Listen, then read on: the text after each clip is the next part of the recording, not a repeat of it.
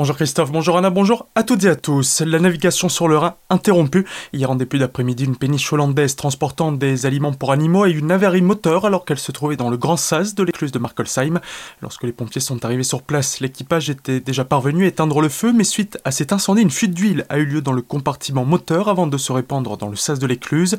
Elle a pu être récupérée par la cellule de dépollution célestadienne. Près d'une vingtaine de pompiers étaient présents sur place pour cette opération. La péniche étant bloquée dans le grand sas, le petit étant en travaux, la navigation sur le Rhin a été interrompue plusieurs heures jusqu'à ce que le bateau puisse repartir. Coup de couteau dans la porte et menace de mort pour une histoire de cigarette.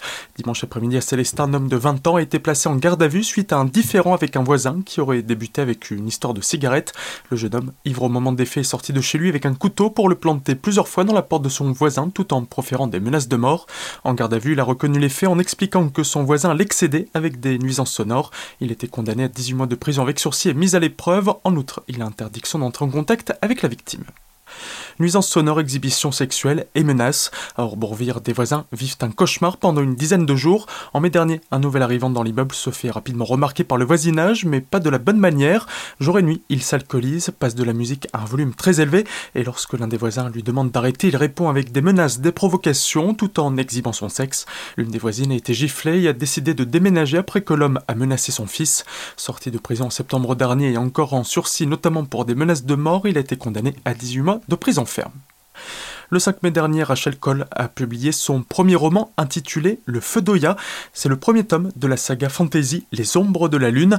L'intrigue se déroule autour de Dwen, une jeune Daikos, une druide combattante. Rachel Cole nous parle de cet univers composé de ses propres codes, mythes et peuples. Dans ce roman, le lecteur va pouvoir euh, suivre l'univers euh, d'une jeune femme qui s'appelle Dwen, qui euh, finalement a un très lourd passé et un terrible secret qu'elle va essayer d'accomplir, quitte à y laisser la vie.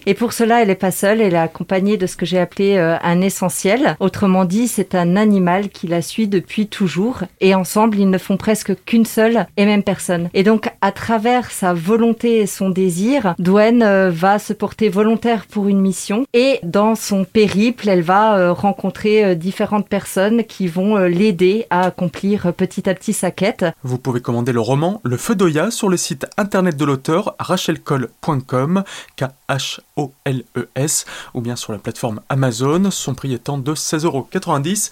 Retrouvez l'intégralité de notre entretien avec Rachel Cole sur notre site internet azur-fm.com dans la rubrique Actualité régionale. La réouverture complète de la maison du fromage de Gunsbar dans la vallée de Munster, c'est pour aujourd'hui. Si la boutique et le restaurant de la maison du fromage ont déjà ouvert leurs portes le 19 mai dernier, le centre d'interprétation, le musée, ouvrira quant à lui ce mercredi. Vous pourrez donc y découvrir ou redécouvrir les richesses du territoire de la vallée de Munster, ses traditions pastorales, ses paysages de montagne façonnés par les agriculteurs, les malcaires et leurs troupeaux de races vosgiennes, et bien évidemment tous les secrets du fromage local, le Munster. Plus de renseignements retrouvés sur le www.maisondufromage minstercom le retour de l'Alsace Fan Day, l'Union internationale des Alsaciens organise l'Alsace Fan Day ce 24 juin, mais à Colmar, ce sont 4 jours de célébration de la culture alsacienne qui sont au programme.